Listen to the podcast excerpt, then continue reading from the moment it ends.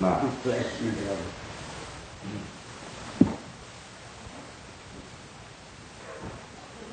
It's so nice to get to come to the house of the Lord. I think that I was studying some scripture some time ago, and it said that when Jesus drew near unto Jerusalem, that the disciples lifted up their eyes and they saw the holy city in the distance. And they began to rejoice and to say that now will the kingdom be restored. And this certain man that was telling or talking about a recent visit to Palestine, and he said that people now in the last year has been coming to a place that when they come up from the valley and look around the bend, the same road that Jesus and the disciples were on at that time, that when they see the city, they start to weep. You know, I believe there was something those disciples in those days felt that that the kingdom would be restored again and now it's almost time. Amen. I believe that's the feeling it's on the people that the kingdom is almost ready to be restored again. Amen. Brother Neville, our gracious and blessed pastor, has just spoke to me about an oncoming uh, revival effort here at the tabernacle in a few nights to be praying about it. And I told him I thought it would be a blessed thing. You just can't have too many revivals. And many times we get the wrong opinion of a revival. A revival isn't so much as to bring in new members, but it's to revive that which we already have. Amen. And I'm, I like to say this because I say it from the depths of my heart. That I begin to find a different feeling around the tabernacle and what has been for a long time. Amen. A feeling of, of a deep spiritual sense. Like that it used to be long time ago. That something that settles and it's got a real foundation and I trust that God will bless this little church. Amen. And for it again in its power and I see the building program going on and I think that's a great thing. For sooner or later we older people are going to take off the armor and hand it back into the hands of our children and walk up that golden stairway. Amen. The other day I passed that halfway mark now of 50 years old. I just can't realize that. Don't seem like it's been no time since I was hauling groceries for Chris Meissner, about 18, 16, 18 years old. But just went somewhere. It just goes to show that here we have no continuing city, Amen. but we're seeking one to come. And that's the city where God has built her, and there will never be no end there. This morning, as I was speaking on the subject of Mother's Day and trying to place Mother not as she really is in the old age with the wrinkles and on us, her crutches are an old wheelchair, an armchair, and a little pot of flowers sitting by her, but Mother in the resurrection Amen. restored back to her youth and standing shining as a queen. That's the way I like to think of my mother.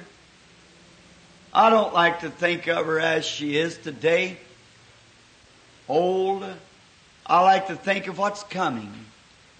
And I know you feel that way about your mothers. Think of her as she really is. In her heart, though many, as this poet says, life has not been easy for her, but she'd live it all over again just to do something for you. Amen. So God's going to make it a way so she can live forever with you. So I'm glad of that. I don't know why I made this announcement this morning that I would speak tonight, if the Lord willing, on who is this. Certainly don't know how I'm going to do it, but I've been busy up to about hour and ten minutes ago on interviews all afternoon and had specials and and emergency calls. I couldn't make them. And I want you to continue to pray for Dr. Sam. He, he's coming along fine, and we're thankful. And Dr. Baldwin and Miss Baldwin are both recovering. They're getting along fine. Now I want you to put a new one on your prayer list this afternoon. That's Harry Lease down here, the druggist. Harry's a personal friend of mine.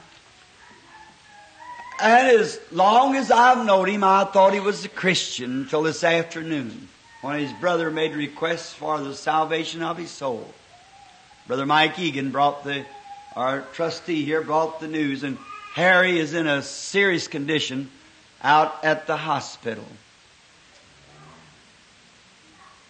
I didn't know he thought that much of me, but he turned his own pastor down this afternoon, the pastor of the church where he goes, and wanted me to come see him.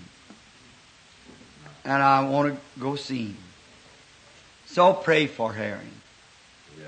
We're glad here tonight to recognize as my friends here from down in Georgia, Brother Welch Evans and his family. I see also other visitors that I didn't know them, probably was here this morning. If I'm not mistaken, I see Brother Sister Elmer Collins back there from Phoenix, Arizona. Oh, you haven't changed. Look like you ought to have on your railroad clothes and, and, uh, coming in from the track. And, uh, welcome back home. And I can't ask you to stay here because you found a place better. See, that's very fine, Phoenix. Like to live there someday myself. And then uh, see Brother Smith here at the Church of God out there. Brother Smith, it was giving me your little book the other day, or yesterday afternoon late. I haven't read it yet, but I certainly will endorse it. As long as I know you wrote it, it's got to be real, true scripture. God bless you, and I hope it's a success. And many others, I could say, you're all welcome here at the tabernacle. And I enjoyed that song this morning of Sister Stricker that sang He's looking through the lattice at her.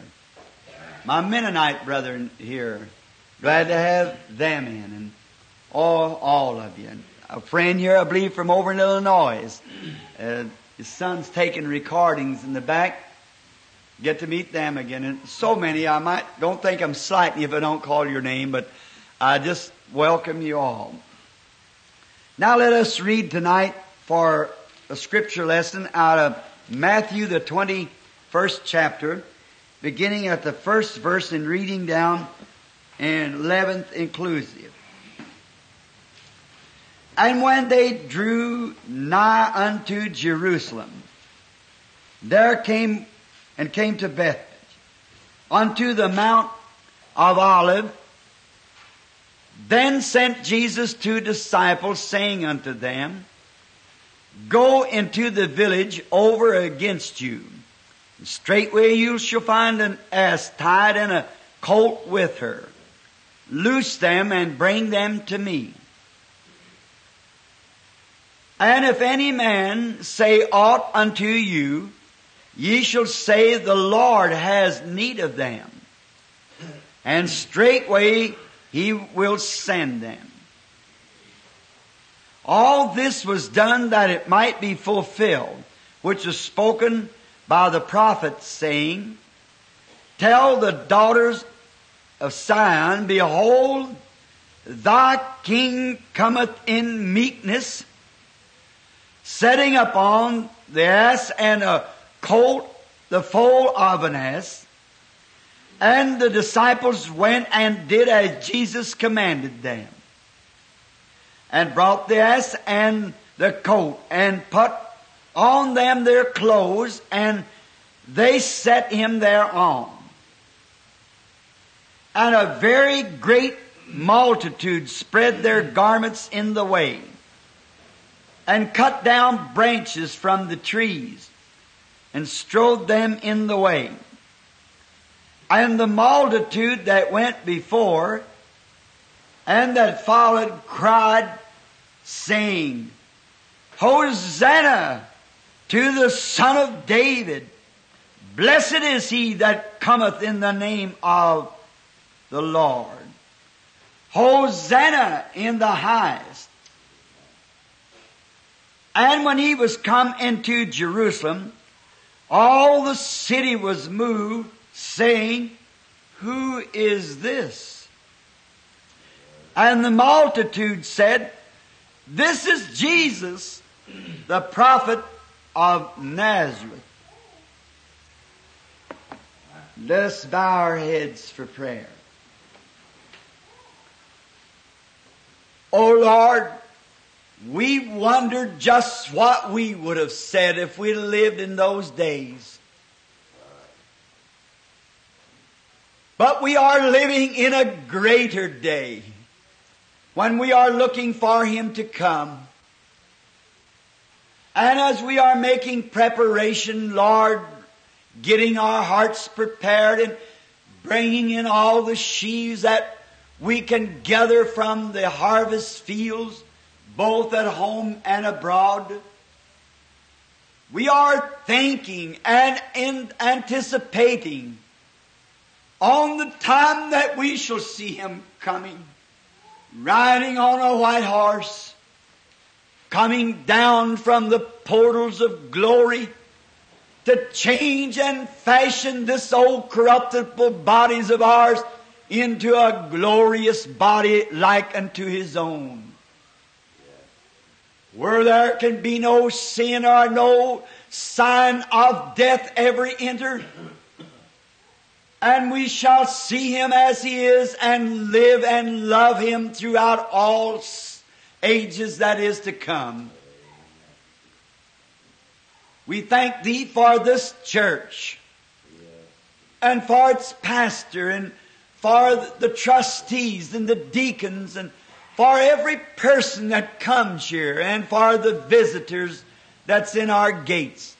That's sheep of the same fold but from another crowd. We would ask that you would bless them tonight with your presence and feed us on thy word. That we might go from here tonight with the determination to be better Christians than we have ever been. May we go with the new hope in our heart and with joy waiting for His coming. If by chance there would be some among us who are sick and afflicted, we would not forget to pray for them. That they coming into the building tonight where we have gathered for the worship, coming in sick, may they go out well. And we would ask for those that are convalescents in the homes and the hospitals and are on the beds of affliction. We pray, oh God, that your mercy will reach down to them. We would pray for those that are indifferent tonight, Amen. that has not yet tasted and seen the Lord is good, that doesn't know what it means to be loved by God. Oh, amen. They just don't understand what they are missing. Oh God, may some radio broadcaster some way touch their hearts Amen. and their emotions may be turned to Thee Oh, before the door of mercy be closed and they be shut out to stand the judgments without mercy. Help us, Lord, these things we pray in the name of the Lord Jesus and for His glory. We ask it. Amen.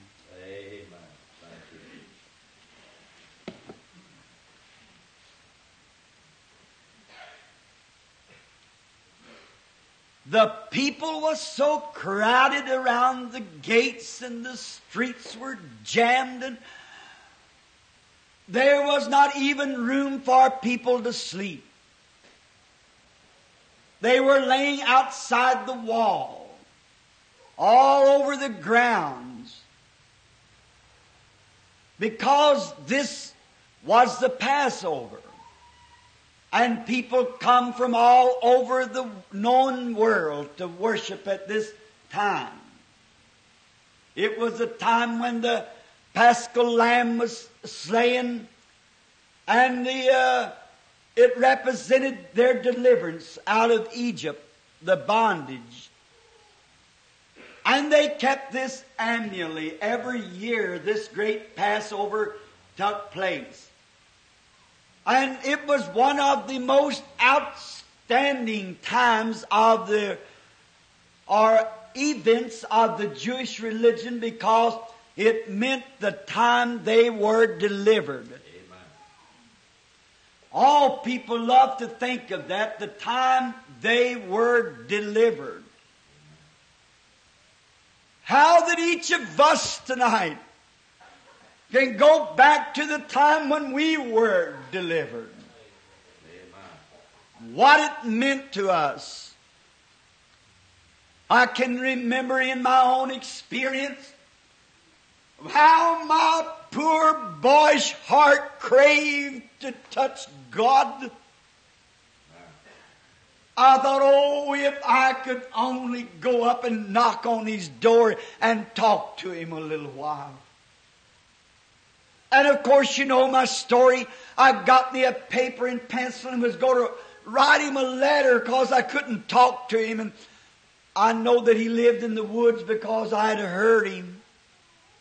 And I'd seen his moving in the woods and I, a certain old familiar path that I used to go down when I would be hunting or going fishing. I thought I, I'll just tack it on the tree and address it to Mr. Jesus. Just some way so that that burden could be from my heart. Amen. Oh, that night down yonder, I might forget my age. I might even forget my name sometime. But I can never forget that hour when He delivered me from sin. Hallelujah. Something took place down inside me that it's helped me through the great hours and darkness. The hour of my deliverance. The weights of sin left me and I was a new person. I'd been a new creature in Christ Jesus ever since. And these Jews, they come up each year and there was a, a fountain inside the church. And they'd taken the, the bread and the bitter herbs and the lamb. And they drank from this fountain in the church and they rejoiced together because that God had showed them favor. So this being the Passover time, and not only was it the Passover, but it was a special Passover. You know, there's sometimes that we go to church, and we always love to go, but there's sometimes that something special happens. And this was one of those times. The air was charged with expectancy. just as it is today. All the eyes of those who loved him was watching for him to come into the gate. And I believe it's a great deal that way today. For those who love him are looking for him. The air is charged with expectancy. When we are living in this day when the earth is actually has become one great powder keg, and science is telling us it's just three minutes until midnight. And I'm sure you was reading, as I the other day, that story of this general in the army said that if there was another war, it would only last just two or three minutes. The old days of battling and shooting rifles and digging foxholes, that's all over. They claim the next war will be just two or three minutes. Someday some topsy-turvy person's going to blow his lid off and fire one of those bombs. And when they do, we've got listening posts everywhere to fire it right back again. The world just can't survive that. Everyone at the Passover knew something was going to happen, but they didn't know just what it was. And that's the way it is today. Most everyone knows that something's fixing to happen. Everyone knows that. You can talk to the sinner. You can talk to the merchant. You can talk to anyone and, oh, it's such an unresting time for the world. But you can talk to a man or a woman that's looking for him coming and the glory is on their face shining out. They're watching for that great event. So the whole air is charged again, expecting something to happen. The world doesn't know what's fixing to happen. But the church of the living God knows what's going to happen. They know that soon the trumpet will sound and we'll see him come riding out of glory on a white horse. The armies of heaven following him and those that are dead in Christ will be raptured and tuck up to meet him in the air. That's what we are looking for. We're longing for it. And we're told that the souls of those mothers and so forth we spoke of this morning, just under the altar of God are screaming, How long, Lord? How long? Mother wants to see you as much as you want to see her. And our loved ones wants to meet us as well as we want to meet them.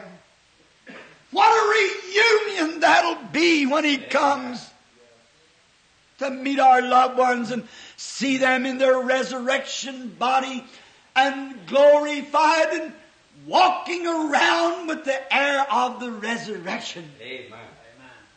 Praise God. Watching their character, how it's changed, the meekness and quietness, and it won't be a hustle and bustle and jump and jerk, Amen. but we'll have all eternity to live together. Amen. All this great neurotic age that we're living. Just not no time for nothing. Just climbing and jerking and grabbing. Why, it's a terrible day. Then, as they waited for something to happen, it was too bad that many of those at the Passover never got to see him. Yet they knowed something was going to happen, but yet they didn't get to see him. So will it be at the coming of the Lord. There's many restless people today that knows that something's fixing to happen, but they, they'll never see him. For he will come in the stillness of the midnight to catch away that little church Amen. that's longing and waiting and expecting to see him. Amen. That's the ones he'll come and catch away.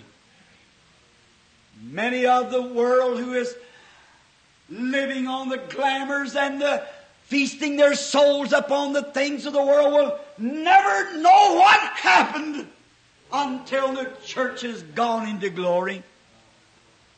For he will come as a thief in the night and catch them away.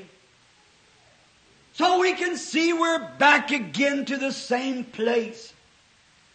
Now, we find out that this expectations that God comes to those who, all through the scriptures, it's been the same thing that they are, He always appears to those who are expecting Him. Amen. Always to those who are wanting to see Him. And I'm sure that that's the hope that's on our hearts tonight. It's been about six months ago, I suppose, I was testifying to some people and I said, Oh, to think of it. Just most any time he'll come. What caused me to say that? I was speaking of Brother Bosworth.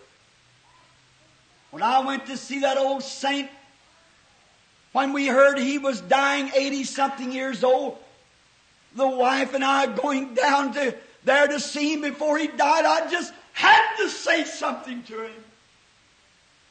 I like to watch saints when they're entering glory. And I had to see him and we burnt the tires off of the car. But when I got there and rushed into the door, in a little corner laid that old patriarch. He raised his head up when he seen me coming, his old feeble arms hung out with the flesh hanging down, and he reached his arms for me.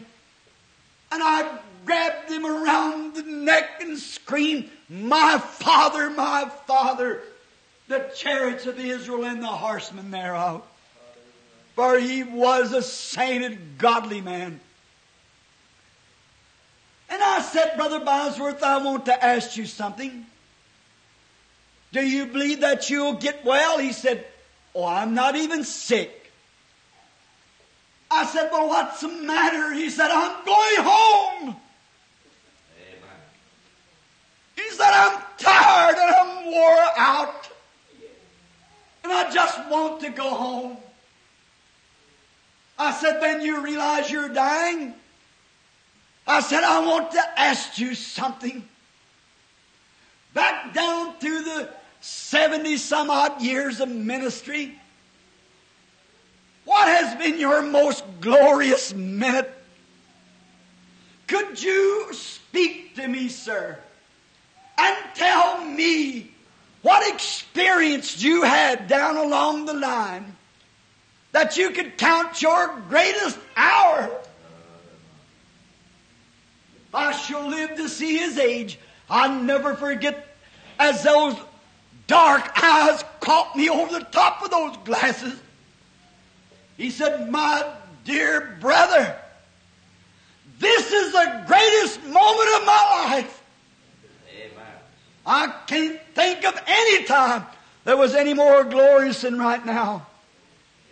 I looked him in the face and I said, Sir, do you still know that you're dying? He said, Brother Branham, I'm laying here waiting every minute for him to open that door and come take me home with him.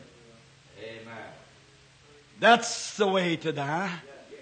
That's the way to go.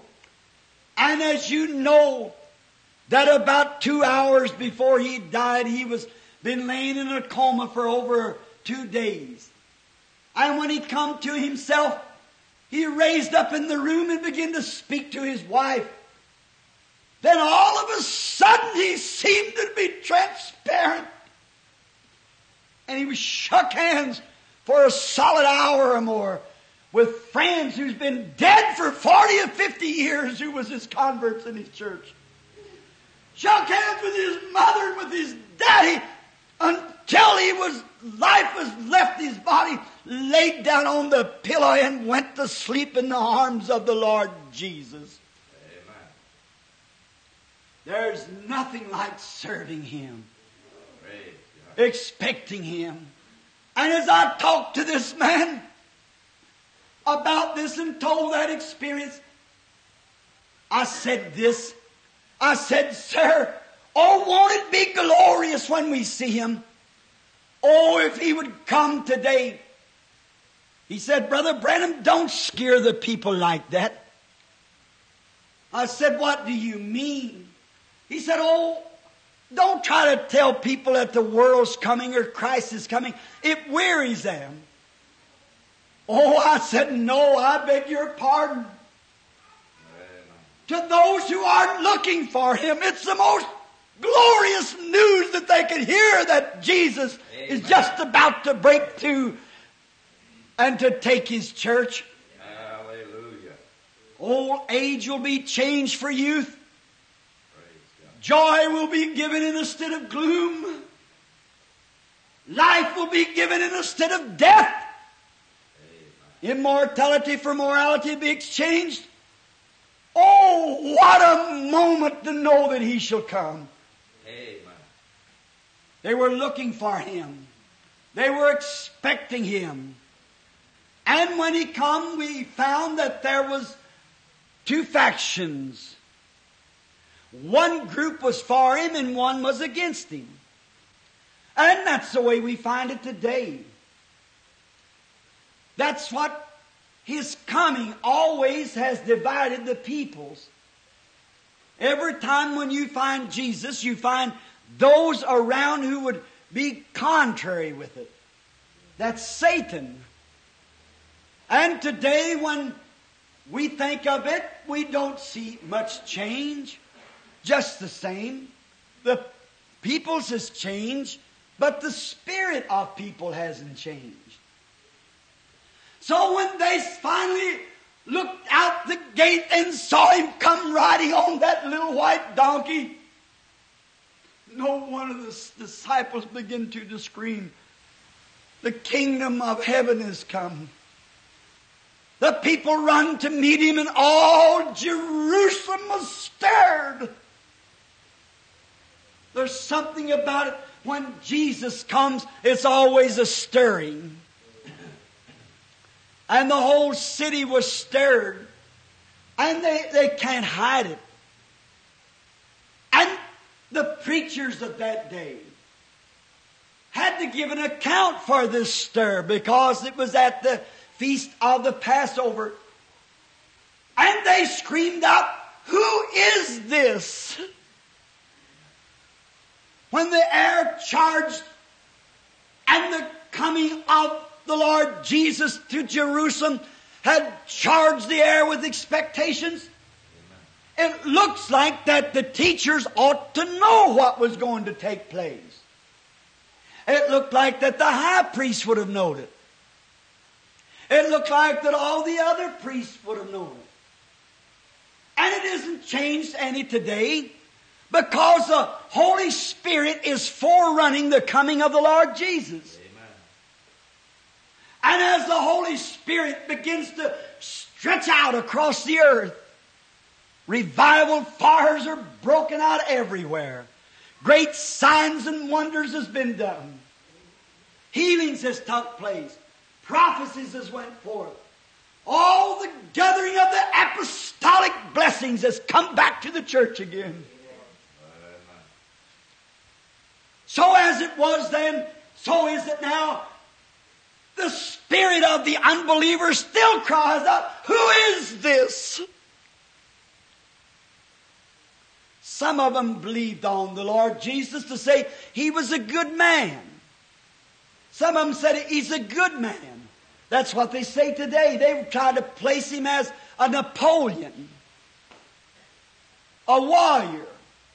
They try to place him as a, a George Washington, a truthful man. He was more than that. Did you notice the reading of the scripture? They said this is a prophet that comes from Galilee. And they tried to say the same thing today. When they see this great move of the Lord to restore back to health the sick and the afflicted, to see Him use His Spirit in His church to discern the thoughts of the people, to see Him do just as He did when He was here on earth, to fulfill what He said would take place. Certainly, the churches and the people as asking this, who is this? They didn't understand who Jesus was because none of them could recognize him by their schools. What seminary did he come out of? What school of theology did he come from? And so is it today. Most of the people who are anointed with the Holy Ghost didn't come from any seminary. They are products of God's own choosing. But the signs and the miracles and the wonders that was promised of the Bible accompany this great Holy Spirit as it moves among the people. And they say today, what school are they from? Just as soon as you enter a city to hold a revival, what denomination do you belong to? I had an interview Friday afternoon with a, the Roman Catholic priest from the Irish church in Louisville. And no more than I'd been introduced to him, a fine scholarly man. He said, Mr. Branham, what denomination are you with? I said, I'm not with any. And he said, then were you ordained? I said, yes, sir. He said, who ordained you? I said, the Lord Jesus gave me the Holy Spirit to preach the gospel and gave me a commission. Amen. Well, that's the ordination that we need. Jesus never said to his disciples, go out to the, I'm not criticizing those things, but they've lived their day. He didn't say go study to be a minister for so many years. He said, tarry ye in the city of Jerusalem until you be endued with power from on high. He said that to men who couldn't sign their own name. And after this, the Holy Ghost has come upon you, then you shall be my witnesses. Both in Jerusalem, Judea, Samaria, and to the utmost parts of the earth. Amen. That's the ordination. We have no record of Jesus ever going to any school or graduating from any seminaries. Yet there has been more seminaries erected in His name for religious causes than been for any other, any other thing that's ever been in the world. We never had any, any record of him ever going to school, but yet there's been more schools erected in his name than there is of any other kind of a name there is under the heavens. The schools. We never had known of him writing a book, yet there's been more books wrote about him than all the rest of the literature's been written. And today his Bible is the most popular book that there is in all the world amongst all the literature. But you see, in the day of the visitation, they cried, Who is he? See, God takes something that seems like it's nothing to make something out of it. That's what makes him God. And when they seen him come riding into that gate, some of them said he's a great man. They say that today. There's schools of theology that teaches today that Jesus was a great man, that he was a good man. Some of them even say that he was a prophet.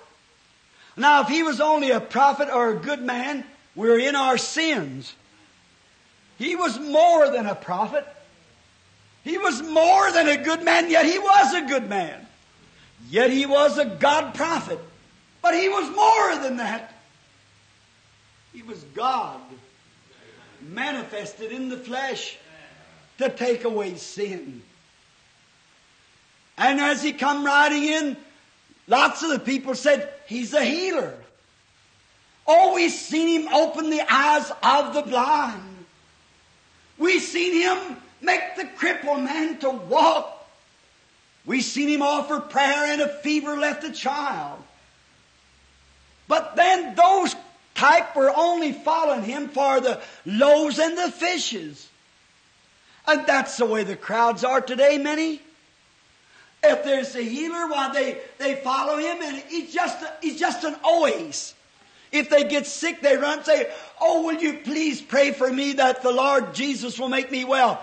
And as soon as they come out of the hospital or the sick bed, right back out into the world they go. Like a dog to its vomit or a hog to its water, as the scripture says. Just follow him for what good they can get out of him. They use him just for a, a totem pole or, or something that, that they can get from him and don't expect to serve him. That crowd still goes on today. There were nine lepers healed and one returned to give him praise. Or was it ten? They, one of them returned to give him praise.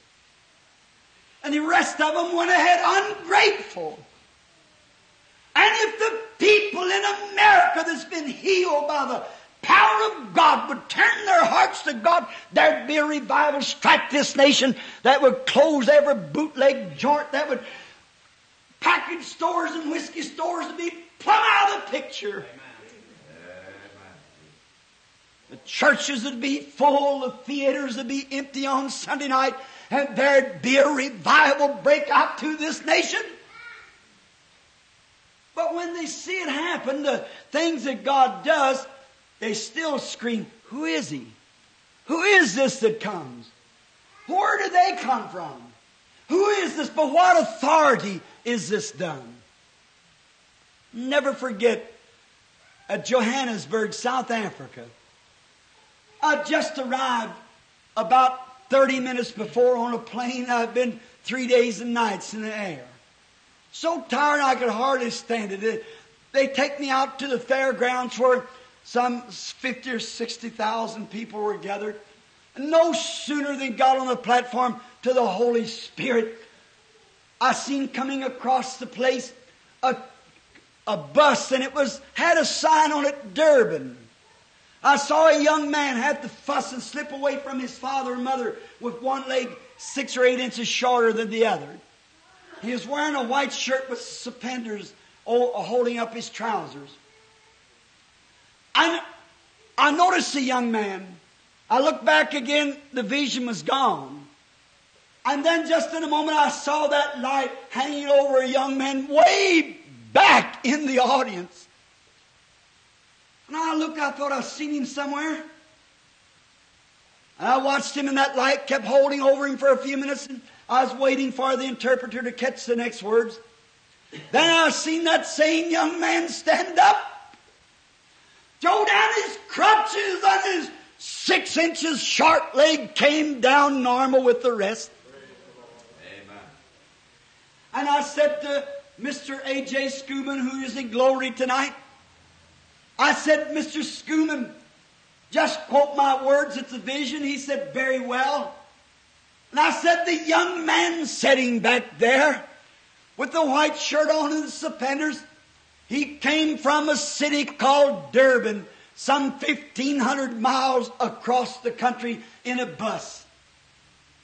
And he had to slip away from his father and mother to come but he's believed on the Lord Jesus and he's got one leg six inches shorter than the other. And the young man jumped up. There he is standing, trying to feel for his crutches. And I said, Young man, the Lord Jesus has healed you. And immediately his leg come out six inches to the normal with the rest of him. And they brought the young man to the platform and doctors examined him there. You see his picture in my book. I'd been standing there just a few moments. I seen a little green car running down the road and it slipped. It turned around backward and struck a tree. A young blonde-headed girl was had a broken back. And I said, I see a little green car that slid into a tree and a young blonde-headed girl of about 18 years old has a broken back. She's in a serious condition. No one responded. I couldn't see her anywhere in that vast big audience of people. And I stood there just for a few minutes. I said, understand it's a, don't be suspicious. It's the Lord Jesus in the power of the resurrection. He sent the Holy Ghost to continue His work. Amen. And there I seen the vision happen over again. And I couldn't see the young woman. Just then, standing right in front of me here, stood that light, as you see on the picture. And I stood here and I walked up there, and there she laid, down below the platform. I said, Young lady, the Lord Jesus has made you well. And she started to cry. Her mother said, Oh no, don't tell her to get up. Says if she moves, she'll die. And the young lady jumped to her feet, screaming and praising God. And the mother fainted and fell in the cot that the girl was laying in. Amen. What is it? Just about that time, some critical man raised up back there and stood with one foot on one seat and one on the other and said, You American, I challenge you to tell me what name you do this in and what denomination church do you belong to. See, it's just the same. They don't understand. They're not looking for these things. The churches are not looking for the coming of the Lord. And the Holy Spirit is sure to confirm His coming to bring it to pass. So much. Each one wants to take his own way. That's the way it was there. Each group had their own idea. But that's not the question tonight. That's not what I'm talking about. Amen. But the question I'm asking you is what do you think it is? It concerns you. Who is this that's going up and down the nations? Not man. Man cannot do those things. Who is it that's speaking and saying to the people in the audience? As sitting right here, over here, in different places in the meeting, when women and men are brought in here dying. Who is it? That young woman that walked into the baptistry this morning, that three weeks ago dying with sarcomas cancer, lives right here on Maple Street, Mrs. Beatty. And I asked three doctors that was with her. She didn't have one chance to live. With four or five little children and my mother trying to take care of them. Mama said, Bill, she'll never come home again. And I went out to where she was and the Lord Jesus spoke, Thus saith the Lord. If she will go to the church and promise to be baptized into the name of the Lord Jesus and will serve God, she'll go home. Amen. Well, and I asked her, Will you do this, lady? And she said, All that you say, I'll do it. Immediately the pains left. Three days later, she was home, and the doctors can't find one trace of that cancer. Amen. Who is this that cometh in the name of the Lord? Who is it? It's the Holy Spirit of God. Amen. What's your opinion of it? What's your opinion, knowing your pastor? When sitting in these seats here, people from out of town, sitting with epilepsy, sitting with, here sits a man somewhere in here, a Mennonite brother, right here, a sufferer of epilepsy. Never knew, seen him, nothing about him. And all of a sudden, about two years ago, I guess, or something, two years, the Holy Spirit called it and said, Thus saith the Lord. Amen. He's never had a spell since. Who is it? Who is it this woman was sitting here last Sunday, the last time I was here, and come down from somewhere in Illinois the next day with a great tumor in her body that was malignant. And some of the best medical science of Illinois was taking her to a great clinic to be operated on Monday, and she squeezed her way in. Never seen her or heard of her in all my life. And all of a sudden the Holy Spirit shadowed her and it told her who she was, where she come from, and she was going to be operated the next day. How many were sure then to see that? Amen. See the news flow back the next day when she went to the doctor. They take her from clinic to clinic and can't find a trace of it. Amen. Who is this? Oh, God be merciful. Who is this that's doing this? Could you dare to say it was your pastor? Never. Could you dare to say man had anything to do into it? Never. Uh, it's the Holy Spirit. The Spirit that was on our Lord Jesus and His coming to unite Himself with His church is so close that He's spreading forth His great holy light to redeem and to bring into fellowship a church of the living God for the rapture that's near at hand. Amen. Who is it? I can't answer your question. I can't answer for you, but I can answer for myself.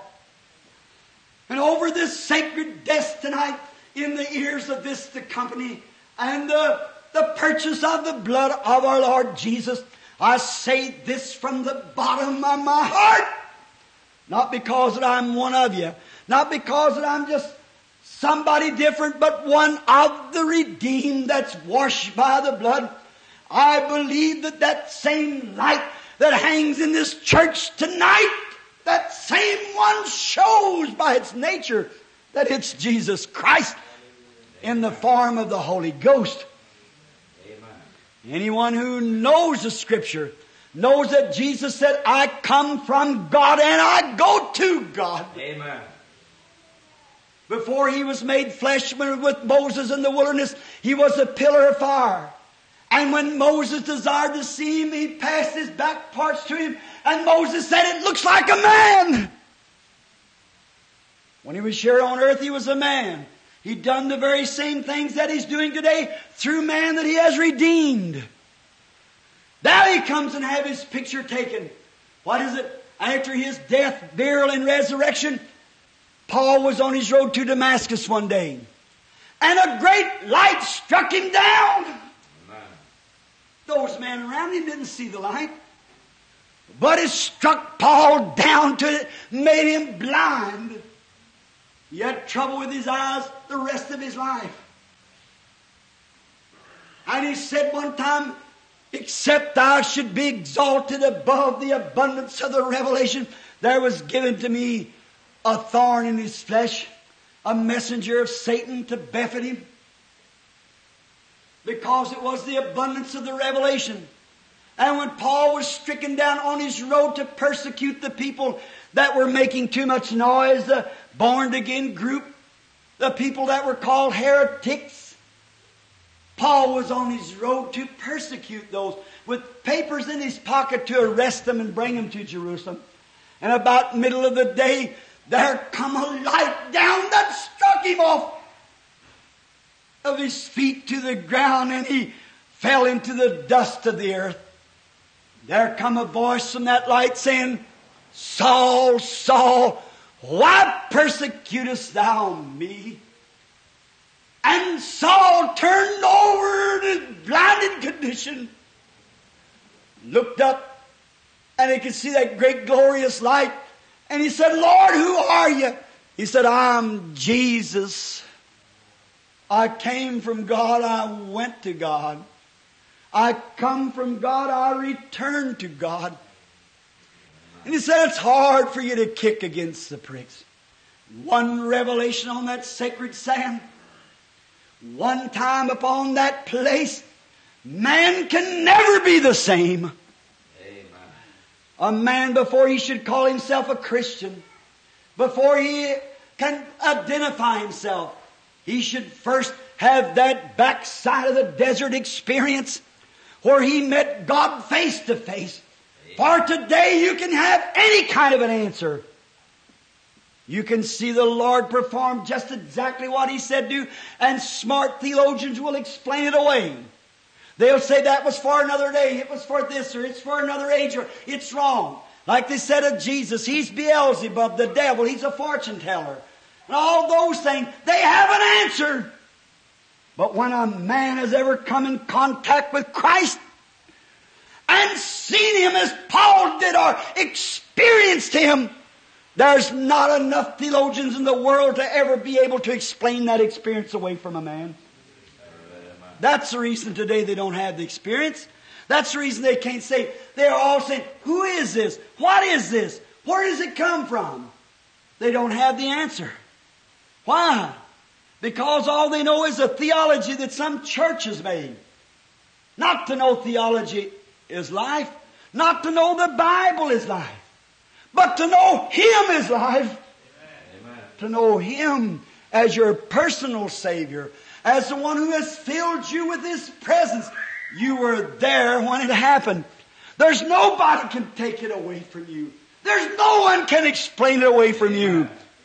When that experience happens to you, you know who He is. To me, He's Jesus Christ, the same yesterday, today, and forever. Amen. Who is this that's performing these miracles? Who is it that's doing these great works? Is it the preacher? Is it Oral Roberts? Is it Billy Graham? Is it Jack Shuler? William Branham? Whoever it may be, they have nothing to do into it. They're instruments. It's the Holy Spirit Amen. coming forth with the gospel and signs and wonders and miracles to make ready a people. The air's charged with expectations, with believers expecting Him to come, and others are saying, why these revivals? Why do we have it? Let's settle down to a church. Why, it's been said in the church right here that when we start to build a new church, said we don't need miracles. We don't need these things anymore. If you want them, going out on the field where they happen. We don't need them here. When the Branham Tabernacle stoops to that low place, it's sunk. Amen. This church is founded upon the principles and the power and the gospel of Jesus Christ. And as long as this tabernacle stands, may the glorious Holy Spirit find access to souls to save and fill with the Holy Ghost and heal the sick. Amen. To me, it's Jesus Christ, the same yesterday, today, and forever. Let us pray.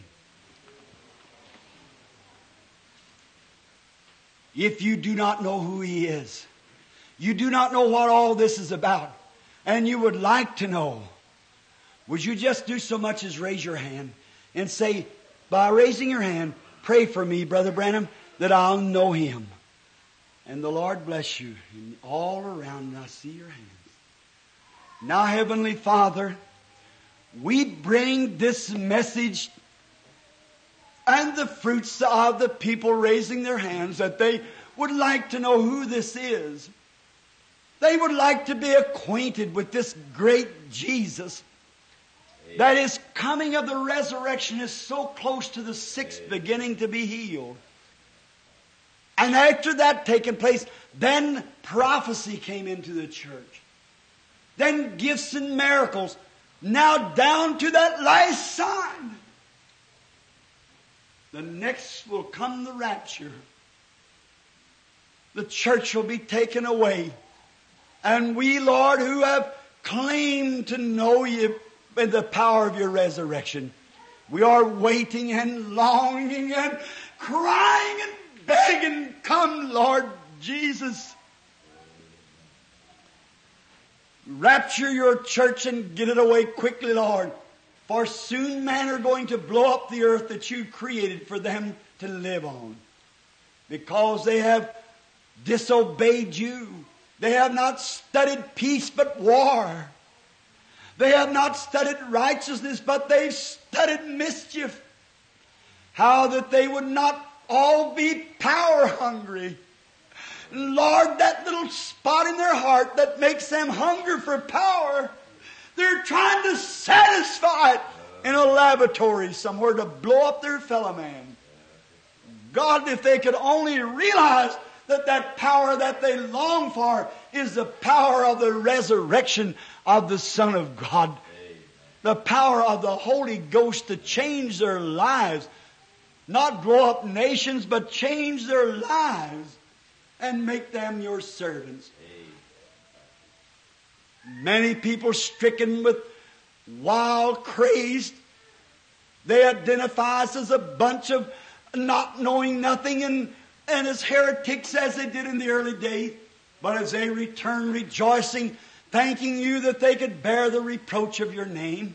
That's the feeling of your children tonight, Lord. Everywhere we're only happy. Some in your day tried to identify you. They said he is a friend of that wild man, John, who came out of the wilderness with hardly clothes on, just an old sheepskin wrapped around him. A wild man that flung the words east and west and said the axe is laid to the root of the tree. Said he is a, a follower of him. He's a wild man. He's mad. He's out of his mind. The supernatural ministry that was with you, O Lord, blinded the eyes of those. And so has it again today. This great Holy Spirit forerunning the coming of the Lord as John did in his day. Blinding the people to those who do not want to see, but to those who are willing to see. Thou hast chosen them. And all that the Father has given me will come to me, you said. And none of them will be lost, and I'll raise him up at the last day. We thank thee for this. And those who have raised their hands tonight, we pray, O Lord God, that you'll make yourself known to them in an experience in the power of the resurrection. Grant it, Lord. And others may be here who did not raise their hand, but yet in their heart they knew that they needed it. I pray that you'll bless them and give to them the desire of their heart. When we leave the building tonight, may we go as different people. May we go with a different purpose than we had coming in if it was contrary to your divine will. May we go out with a determination to hold to the horns of the altar until our soul is satisfied Amen. That we have had an experience with you and we know of whom we speak because we have met him and know him and have fellowship with him. Grant these things, Father. Heal the sick and afflicted. Bless our lovely and precious pastor. God, we pray that you'll be with him and his lovely sisters as they sang the gospel and preach it in their radio. Bless the strangers that's in our gates.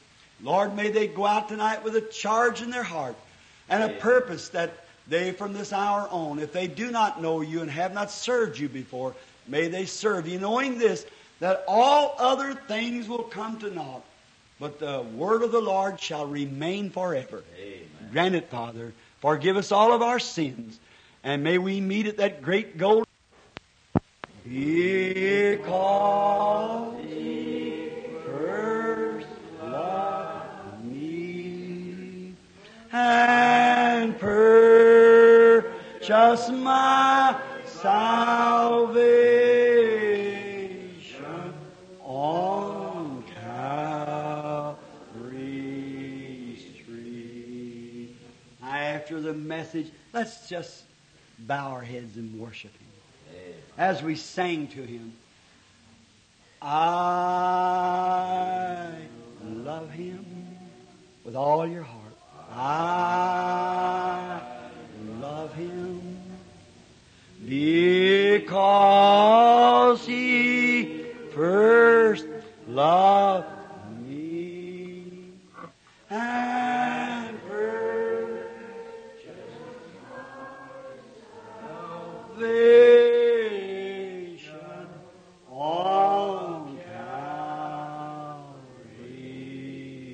tree. How many really love Him? Raise your hand. Say just by witness, I love Him. Oh, isn't He wonderful? You know, I just love to sit like this and just drink in somehow. His presence, His Word gone forth, it's fallen into the hearts. It corrects us, it brings us into subjection to His Spirit. How lovely it is just to worship Him then. As you go from the church tonight, go worshiping Him. And remember this week, there's a prayer meeting here on Wednesday night. Don't forget Brother Neville's broadcast on Sunday or on Saturday at 9 o'clock over WLRP. I just love to hear them, don't you? The quartet or the trio sounds so pretty. Wife and I and the kiddies, we all get the little radio out and, and hover around it to listen to Brother Neville and his broadcast and his wonderful words of how he exalts the God that he loves and believes. Don't say this to you strangers here. If you're having a church home, come join with us. I tell you, not saying this in him sitting here. No, sir. I've said this many times. I love Brother Neville. This first, he's a theologian. First thing, he's a child of God. The next thing, he's the same every day. I've known him for years. He's never changed one bit. He's still Orman Neville, a servant of the Lord Jesus. And I think he's got, the other night, I called up to ask him if he uh, didn't in his program could make room for us to come down and pray for the sick. There's some coming in was this morning, you know. And his little wife answered the phone and I was talking to my wife back there about it and how we thank God for his lovely little wife and his family. That's very fine. When you see a minister and his wife getting along like that in sweetness and humbleness, that just makes the church go that much better. That's just sweeter as the days goes by. You love him with all your heart? All right. Amen. We got a dismissing song that we sing. Take the name of Jesus with you. You give us a little card, sister, if you got it there in the book. And um, we're going to sing our dismissing song. And when we sing the first verse, we want to turn around, shake one another's hands. All right. Amen. Give us the card. The name of Jesus with you, child of sorrow and of woe. It will joy and comfort give you. Take it everywhere you go. Precious name, Precious name. oh how sweet. Of earth and joy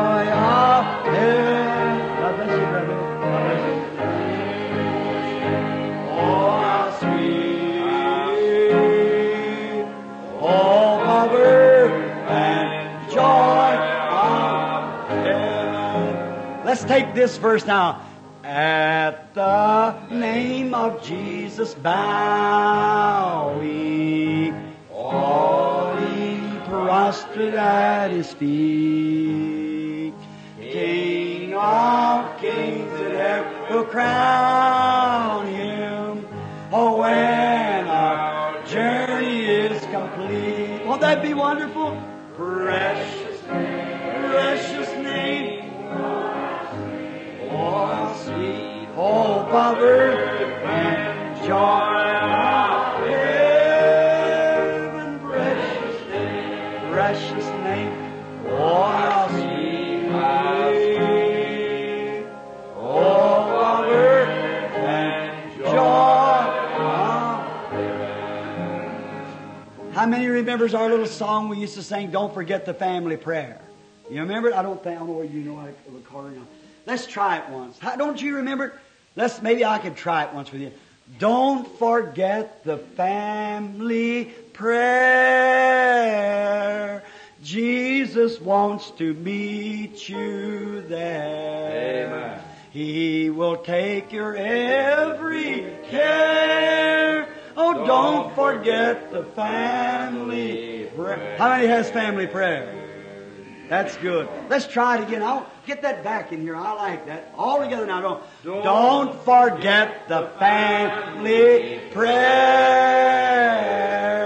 Jesus wants to meet you there. He will take your every care. Oh, don't forget the family prayer. Oh Lord, it is written in the scriptures that they've taken from the body of Paul handkerchiefs or aprons and Amen. unclean spirits went away from the people and diseases were healed.